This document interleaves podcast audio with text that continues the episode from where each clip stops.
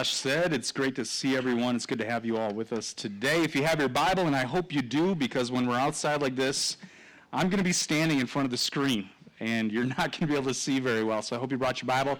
Turn to John chapter 3. We'll be in the last five verses of John chapter 3 today. And uh, this is our last week in John 3. We've spent a lot of weeks. I did not plan on spending this much time in John chapter 3, but there is so much good, essential gospel stuff in John chapter 3 that I wanted to kind of take our time, and honestly, we could have taken even more time through all of it. But uh, John chapter 3 will be in verse 31 in just a few minutes, but that means that next week starts John chapter 4. And there's a couple of really good stories that are also very essential to gospel teaching in John chapter 4. So, again, as I did a few weeks ago, I want to encourage you to invite your family and friends to church with you.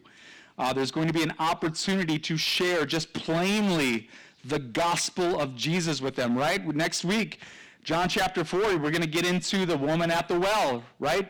Thirsting for living water. Every one of us has a thirst in our lives. Every one of us has a craving. The world is craving living water, and yet we're filling it with all sorts of things because we just don't know. We don't understand exactly what the craving is, and so we'll talk about that quite a bit over the next couple of weeks. So invite your friends. Um, those invite cards that I had, the square invite cards that I had for you, unfortunately, they have two services on them. And so I had to get new ones printed up. They're on their way. They should be here this next week. So I'll have new invites for the summer, one service, 10 a.m. Um, but invite your family and friends. You guys don't need an invite, right? You guys can text them. You guys will text them anyways. So uh, invite your friends. We'll see you guys next week. Um, so last week, we talked quite a bit about purification. I asked you guys, have you noticed how much uh, references and imagery of purification that um, has been in the book of John thus far? Right? And we talked a lot about purification and worshipful living last week. Kind of did like a survey of the book of John thus far and all the pictures of purification from John's baptism, right? From turning water into wine, from Jesus cleansing the temple, and then him talking to Nicodemus saying, You must be born again. And he says, um, you must be born again, otherwise you will not see the kingdom of God. And then he says, you must be born of water and spirit. And we talked uh, extensively last week about being born of water and spirit. That's not two different things. That's just another way of saying you must be born again. And water symbolizing the purification that comes through Jesus Christ, but also the newness, the newness of life, of being born again of the Spirit of God. And so uh, last week I said it is the work of the blood of Jesus that purifies us. It is the work of the blood of Jesus that removes our sin, makes us clean, makes us right before a holy God. And it's not our works at all, right? It's not our actions at all. It's not our actions that save us or cause the new birth. But in light of the new birth, right, that worshipful living, in light of the new birth, in light of our new life, we are called to action. We are called to effective living, to posture ourselves the same way that John the Baptist postured himself and to live actively right to the increase of him, to the increase of Jesus and the decrease of us. That's what the Christian walk is all about. Walking by the Spirit of God. Those who have been born of the Spirit of God, walking by the Spirit of God. It is now all about the increase of Jesus and the decrease of us. Is that how we're living?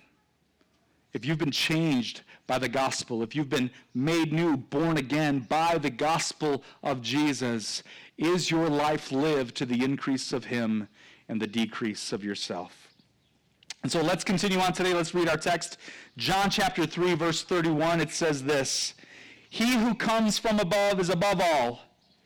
He who is of the earth belongs to the earth and speaks in an earthly way. He who comes from heaven is above all. He bears witness to what he has seen and heard, yet no one receives his testimony. Whoever receives his testimony sets his seal to this, that God is true. For he whom God has sent utters the words of God, for he gives the Spirit without measure. The Father loves the Son and has given all things into his hand. Whoever believes in the Son has eternal life. Whoever does not obey the Son shall not see life, but the wrath of God remains on him. Let's pray one more time before we do anything else. Father, again, as we've already prayed this morning, God, we thank you for this gathering. We thank you that we are able to gather as your church, that we are able to gather as your people to glorify you, Jesus, to hear from your word, to use our gifts one towards another. God, I thank you for the church. And I thank you, God, that we're back together. God, in this service, be glorified. Through your word, be glorified.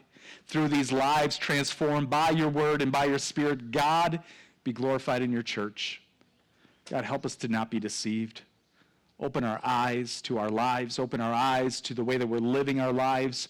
Are we truly living to the glory of Christ Jesus, to the increase of Jesus and the decrease of me? And so, God, change us again by your Spirit. Change us again by your word. And let us live to the glory of your name. We pray this in Jesus' name. Everyone said? Amen. Amen. So we finished off last week with that wonderful declaration by John the Baptist, which should also be our cry, right?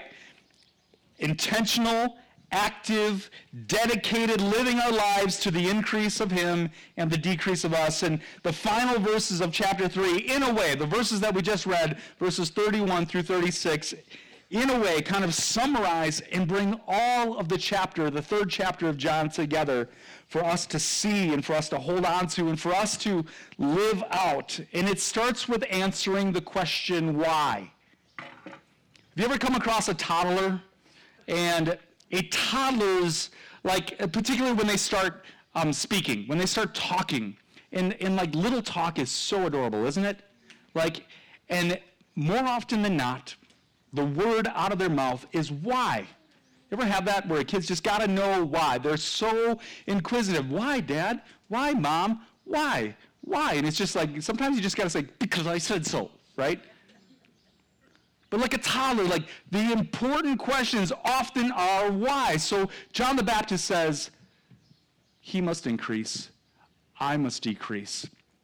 And as we get into these last few verses, you see this beautiful question of why. Why is it that he must increase and that John the Baptist must decrease? You see it here in our text. Read those first couple verses again. Actually, let's go back a few verses and, and read those verses leading up to it. Uh, verse 29 it says this The one who has the bride is the bridegroom, right? Jesus. The one who has the bride, the church, is the bridegroom. The friend of the bridegroom who stands and hear, hears him rejoices greatly at the bridegroom's voice. Okay, so that's kind of the picture of John the Baptist. Therefore, this joy of mine is now complete, he says, because Jesus is here. It's his bridegroom. Verse 30 says, He must increase and I must decrease. See, John is seeing the will of God unfold. He's seeing his calling and his mission, his purpose, that prophecy that was foretold of him fulfilled, and thus his joy is complete. Jesus, the Messiah, the Word incarnate, the Word, God in the flesh, has come, and He's the one who must increase. And John is seeing this beautiful will of God unfold, and his joy is complete. He is so joyful about it. And remember that even though we're not prophesied like John the Baptist was prophesied of necessarily, we too have that same glorious calling in Christ Jesus to point to, to make way for Jesus, to testify of him, and as we talked about last week, to live boldly and intentionally to the increase of him and the decrease of us. And like John, hopefully, because we have beheld him, because we have seen him, because he is our surpassing worth, we have complete joy in that life. That it's not begrudgingly, that it's not, I'm um, fine if I have to. It's not like a sulky teenager when you ask him to mow the lawn. Okay, fine. But I am boldly and beautifully, fully, because my joy is complete in the increase of him and the decrease of me. A regenerated heart, a regenerated soul, a regenerated life, a person born of the Spirit now desires what the Spirit desires, and so we can, of the fullest joy, say, More of Jesus, less of me. And here's the why. Verse 31 He who comes from above, right? That's Jesus. The eternal words we talked about in chapter 1. He who comes from above is what? Is above all. He is above all. He is of the earth, John the Baptist, anybody else, belongs to the earth and speaks in an earthly way. And again, back to Jesus, he who comes from heaven is above all. The gospel writer here contrasts John the Baptist, a servant of Christ, with Christ himself, pointing to his supremacy, pointing to his sufficiency, this eternal word, the word that was there in the beginning, the one who put on flesh, the one who came down. He is from above, and he is above all. This word here, above all, literally means positionally to be on top of. When you look at the Greek there, it means it can mean to be on top of something, above something. But when you dig into the meaning a little bit deeper, you can get into meanings that kind of denote ruling, to reign over something, to be sovereign over something. So the one who comes from above is sovereign ruler over all. The gospel writer says it two times in the same verse. Did you notice that?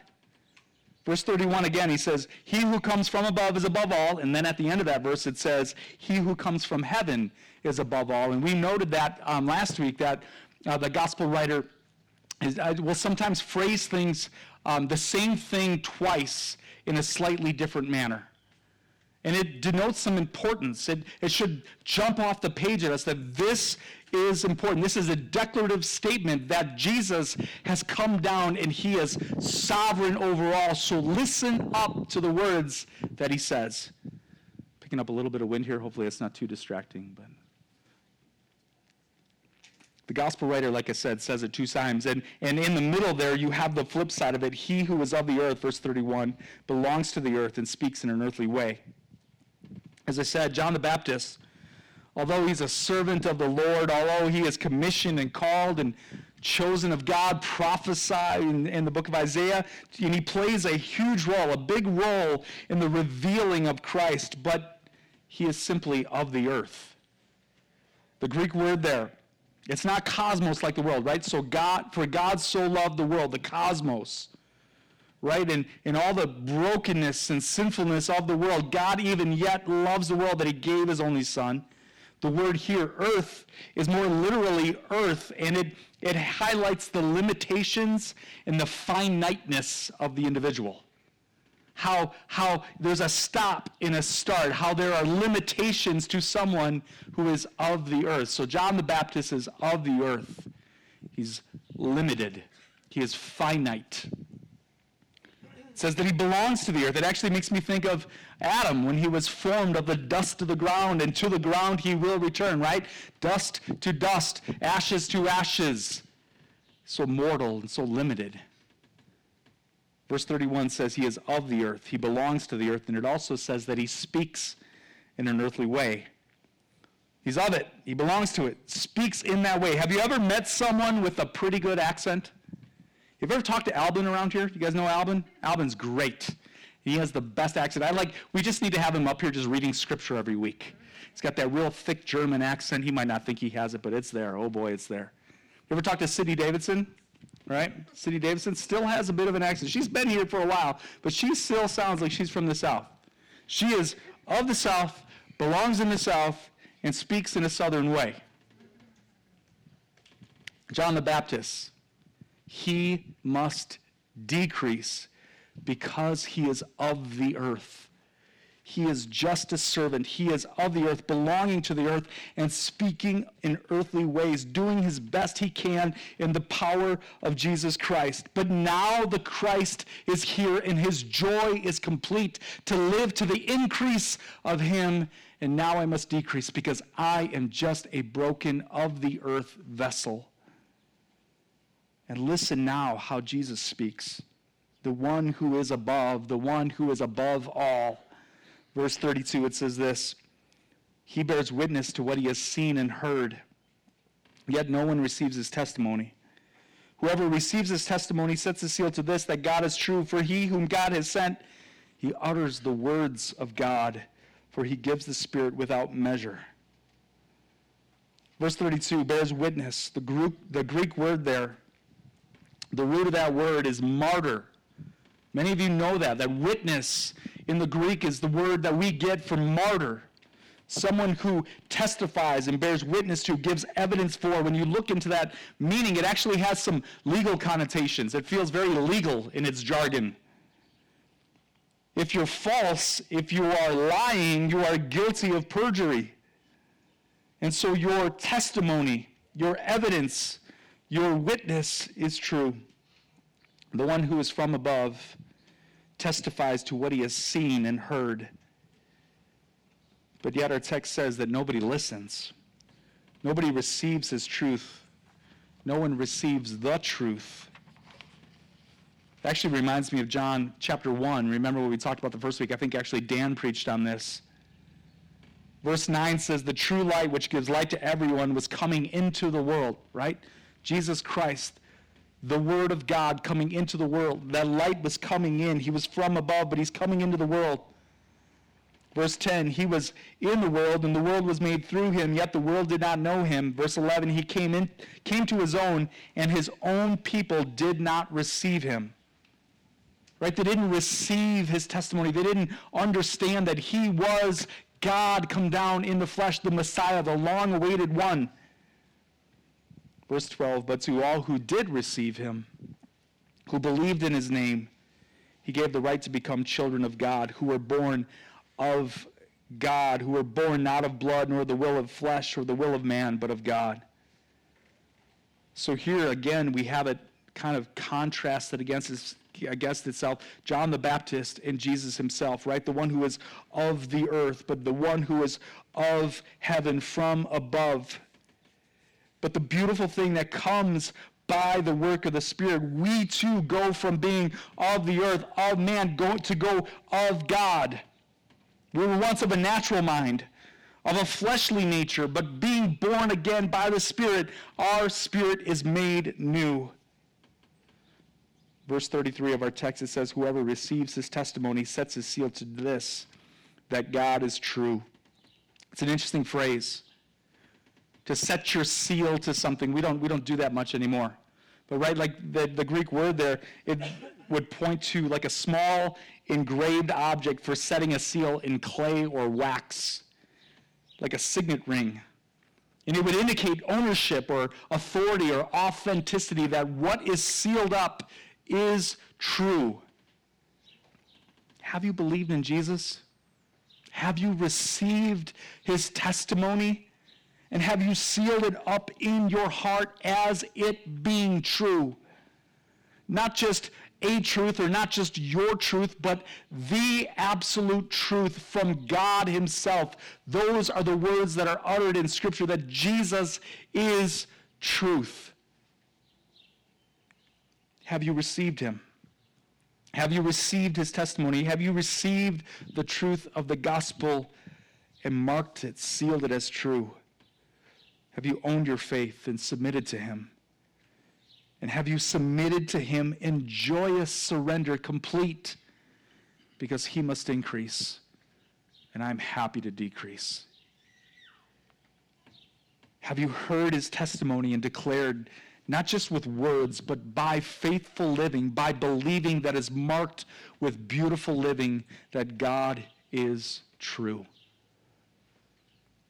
As the Holy Spirit speaks to your heart and stirs you today, I would ask you to respond. If that is not true in your heart, if that is not true in your life, then today is the day to repent Today is the day to turn from the direction that you're living. Maybe you've been in church for a while, but you know the living of your life does not truly match what you say you believe. Today it is time to truly, truly believe. To believe in Jesus, the one who is from above, is to believe God, for he is God, the Son who is sent by the Father in the power of the Spirit, uttering the very words of God himself. And he gives the Spirit without measure, as it says, without limit, without reservation. Read that text again. Verse 34, it says, He, uh, for he whom God has sent utters the words of God, for he gives the Spirit without measure. The Father loves the Son and has given all things into his hand. the Spirit without measure there. It's a little mysterious to what the evangelist here is saying. Uh, D.A. Carson, in his commentary, I, I found it very helpful this week contrast, the, uh, it, it, goes along with the contrast between uh, the comparison between John the Baptist and Jesus. Um, and, and as, as I read this, hopefully it'll help us understand. It says this Throughout redemptive history, God has spoke to his people through many accredited messengers, right? The prophets, through the Old Testament scriptures. And each one of them received a measure of the Spirit that was required for their assigned task. Three centuries after John wrote this, this gospel, there's a rabbi named Aha he rightly commented that the Holy Spirit, who rested on the prophets, did so according to the measure of the prophet's assignment. John the Baptist, too, right? He was of the earth. He was finite and limited, and he, too, was empowered by the Spirit for his task. But not so with Jesus. Jesus was not limited. Jesus was not finite. God gives the Spirit without limit. John the Baptist already testified that he had seen the Spirit descend and remain on Jesus. It's a beautiful fulfillment of Isaiah's prophecy. And here we see it repeated in a new form. That the Father loves the Son and has given all things into his hands, has poured the Spirit out on the Son without measure, without limit. It is fully there in Christ. And the beautiful thing is that when Christ is speaking with the disciples later in this gospel, he promises that Holy Spirit, that that Holy Spirit would be in them. That the Holy Spirit would not just be with them, but that the Holy Spirit would also be in the church. And then you look at the book of Acts. The power of God, the Holy Spirit of God comes in that mighty rushing wind, right? That pneuma, the Holy Spirit filling the church, empowering the church to live its purpose, to declare the wonders of Jesus. We must be changed by the Spirit of God. The church in America is woefully ineffective. It is woefully um, turned in on itself. Too much of the time we are a Sunday Christian club. And I think our church does some things pretty well, but we woefully just kind of go through the motions of church, but the church of Jesus Christ, empowered by the Spirit of God, to proclaim and preach the gospel of Jesus, how effective would we be if we lived that purpose like John the Baptist did? The increase of him, the decrease of me. As you continue reading in verse 35, you see that it's the love of the Father, the love that the Father has for the Son, that he has held nothing back from him. All these things are in his hand. The one who is from above is above, sovereign over all. Let's look at these, at the last verse of this chapter together. And as we do that, um, I was thinking about this. This, this verse gets really straightforward. Verse 36 is like just plain, and I love it. You ever run across somebody who's just like super straightforward? Sometimes they can be a little blunt, a little abrasive. Sometimes they can rub us the wrong way. I've always loved those people in my life. I'm not looking at anybody. I've always loved those people in my life. Because you know what you got with them. It's just blunt, it's just plain. It's so wonderful and beautiful. And like there's a lot of times where we like to make the scriptures like mysterious. Like we like to make the scripture like, oh, I don't know if I understand it, and like then we think that like, like that's my number one excuse. Is like that it's difficult to understand. Like there's that plausible deniability. I just don't want to obey, so I plead ignorance. Like I really don't get it. And this verse just makes it so plain. There was a, a quote that I used. I think it was back in our Acts series from Kierkegaard, and. Uh, it said this The Bible is very easy to understand, but we Christians are a bunch of scheming swindlers. We pretend to be unable to understand it because we know very well that the minute we understand, we are obliged, we are obligated to act accordingly. Right? Like the Bible is easy to understand, but we Christians, we're scheming swindlers. I am a scheming swindler. I pretend that it's hard so that I and like, I, because when I, when I know what it says, when I understand what it says, now I have this obligation to actually do it, to actually obey. Right? And that's the whole thing we've been talking about over the last few weeks with believing and doing. That faith without works is worthless. But faith with works together is alive and vibrant. It's proving, right? We don't work hard to be purified. We don't work hard to be made right, but because we are made right by the person and work of Jesus, and we believe in that testimony from the one who is above, we now live accordingly in obedience to his word. So now, verse 36, it says this Whoever believes in the Son has eternal life. That's plain. Whoever believes, hopes in his testimony, who receives the testimony of Jesus, puts their faith and trust. Remember, we looked at that word belief, and, and it, the, the, the deeper you go into the definitions, the, the last one I shared was that you cast your life upon a person. That's trust. That's believing. Whoever believes in Jesus, and that believing marked with beautiful living, Whoever believes in the Son has eternal life. Whoever does not obey the Son shall not see life. It's pretty plain. And this one here gets even a little heavier. But the wrath of God remains on him. We've seen this a few times now with the gospel writer, with John here. He says the same thing a couple different ways to create a robustness he says the same thing a couple different ways so that we might have a fuller understanding to make it more plain for you and me. It's not to confuse us, it's so that we make no mistake, mistake and make no excuse in this scheming swindler heart of mine. If you look at that verse, it puts the same thing two different ways. It says, Whoever believes in the Son has eternal life. But then on the on the uh, flip side, he doesn't say whoever does not believe, but it says it differently so that we better understand what the believing is. It says whoever does not obey the Son shall not see life. So you see again that believing marked with obedience is key. As we discussed this two weeks ago, do you see the connection between faith and obedience, between faith and action, between being a hearer and a doer, not deceived, not a deceived hearer who thinks he's building something but is really building on shifting sand. Verse 36 Whoever believes in the Son has eternal life. Whoever does not obey the Son shall not see life, but the wrath of God remains on him.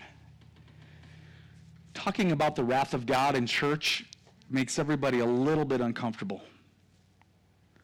because a lot of times it's hard for us to rectify two beautiful things that we looked at in the third chapter of John. For God so loved the world. You have a God who is so loving that he emptied himself, that he sent the very best, his one and only Son. He loves you so, so dearly, but yet you have a God who is also wrathful towards sin. We're a God who is so holy and so righteous, and I don't know if our minds can comprehend this. He is so pure, so pure that no hint of sin can stand in his presence. Those two things are incompatible. And someone who is of the earth someone who belongs to the earth, someone who thinks in earthly ways, who needs to be born again of the Spirit of God. Me in my own doing, there's no way that me, tainted by sin, can stand before a holy God. Somebody is so holy, righteous, and pure. There's no way.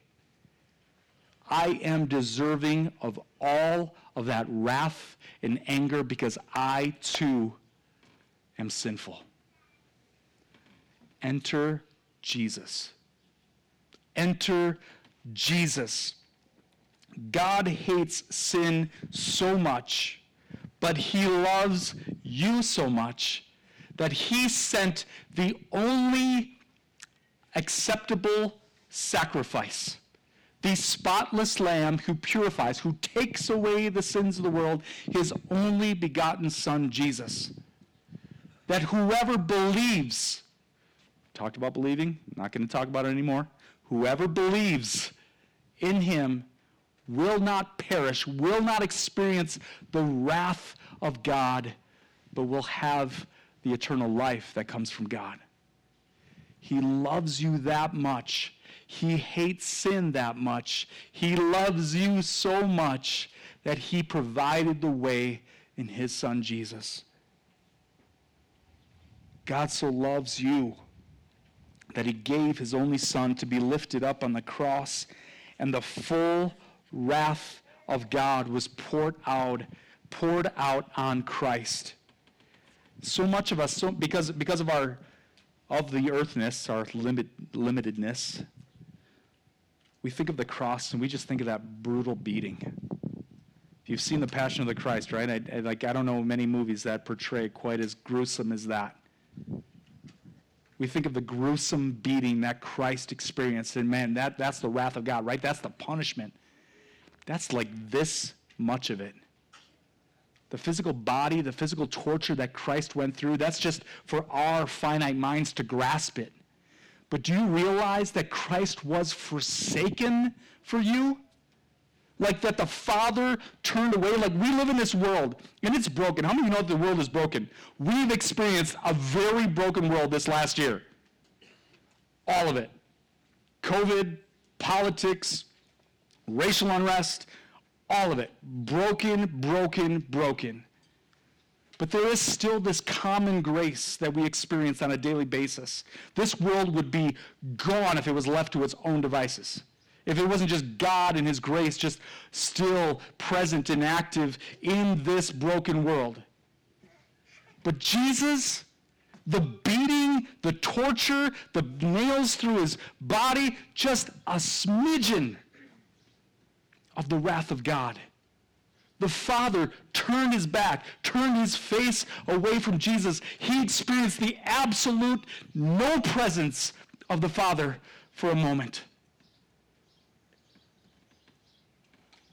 He was truly forsaken so that you would never, ever, ever be. He was truly forsaken and experienced the full wrath of God that is deserved towards sin so that you never would. Whoever believes in the Son has eternal life. Whoever does not obey the Son shall not see life. But that wrath still belongs to you. That's heavy. I know it's heavy, but that's truth. I know it's heavy, but you have to receive that. You have to do something with that. It's plain. It's not complicated. It's not, oh, I wonder what that actually means. It means what it says. You believe in Jesus and life is yours forever. You trust the testimony of the one who is from above, who testifies of all that he has seen and experienced, the true, true, truest truth. We believe on him and life eternal is ours. We believe on him with a life that changes course, born of the Spirit, born of God. And the wrath of God has been put on Jesus, and he paid your price. He paid for your sin. What a beautiful and glorious thing. If you are in this place today, If you are in this place today and you have not put your faith in Jesus, I implore you, it is that plain. The wrath of God is still on you. Believe in him.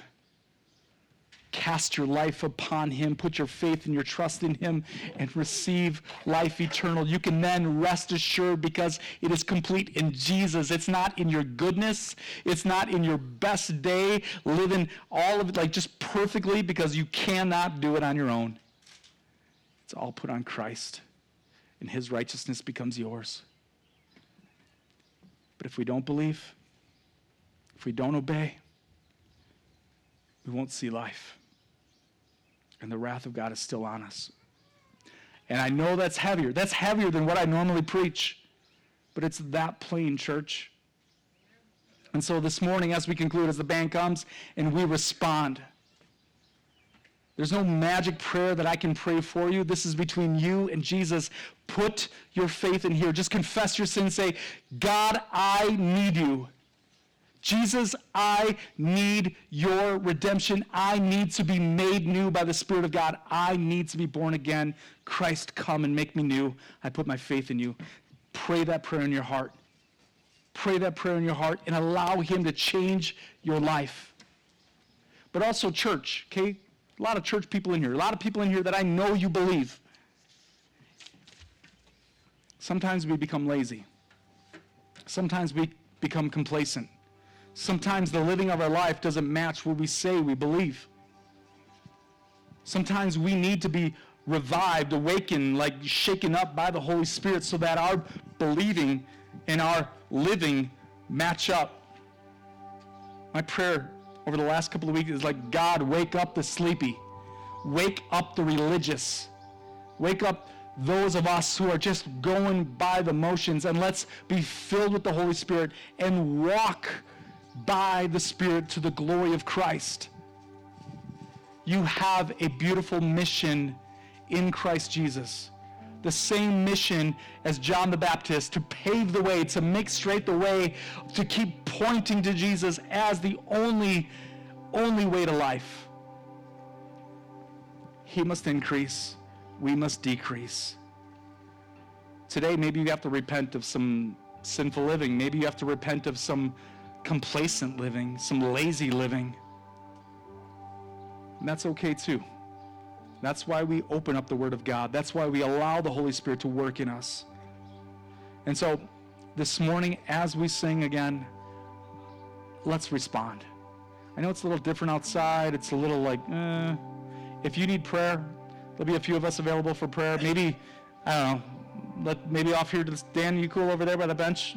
Dan will pray with you. I see Chris in the back. Maybe, Chris, you want to make your way towards one of the sides. I'll be over here as well. If you need prayer for anything, anything that the Holy Spirit puts in your heart, please have someone pray with you this morning. And let's keep responding to the gospel of Jesus. Father, we love you. We thank you for this morning. We thank you for your word. I thank you for your Holy Spirit alive in your church. God, have your way in us. Convict us, change us, empower us to be your church to the glory of Christ Jesus. We love you. We thank you. In the powerful name of Jesus, we pray. Amen. Amen. Let's stand and let's sing together. And if you need prayer, please.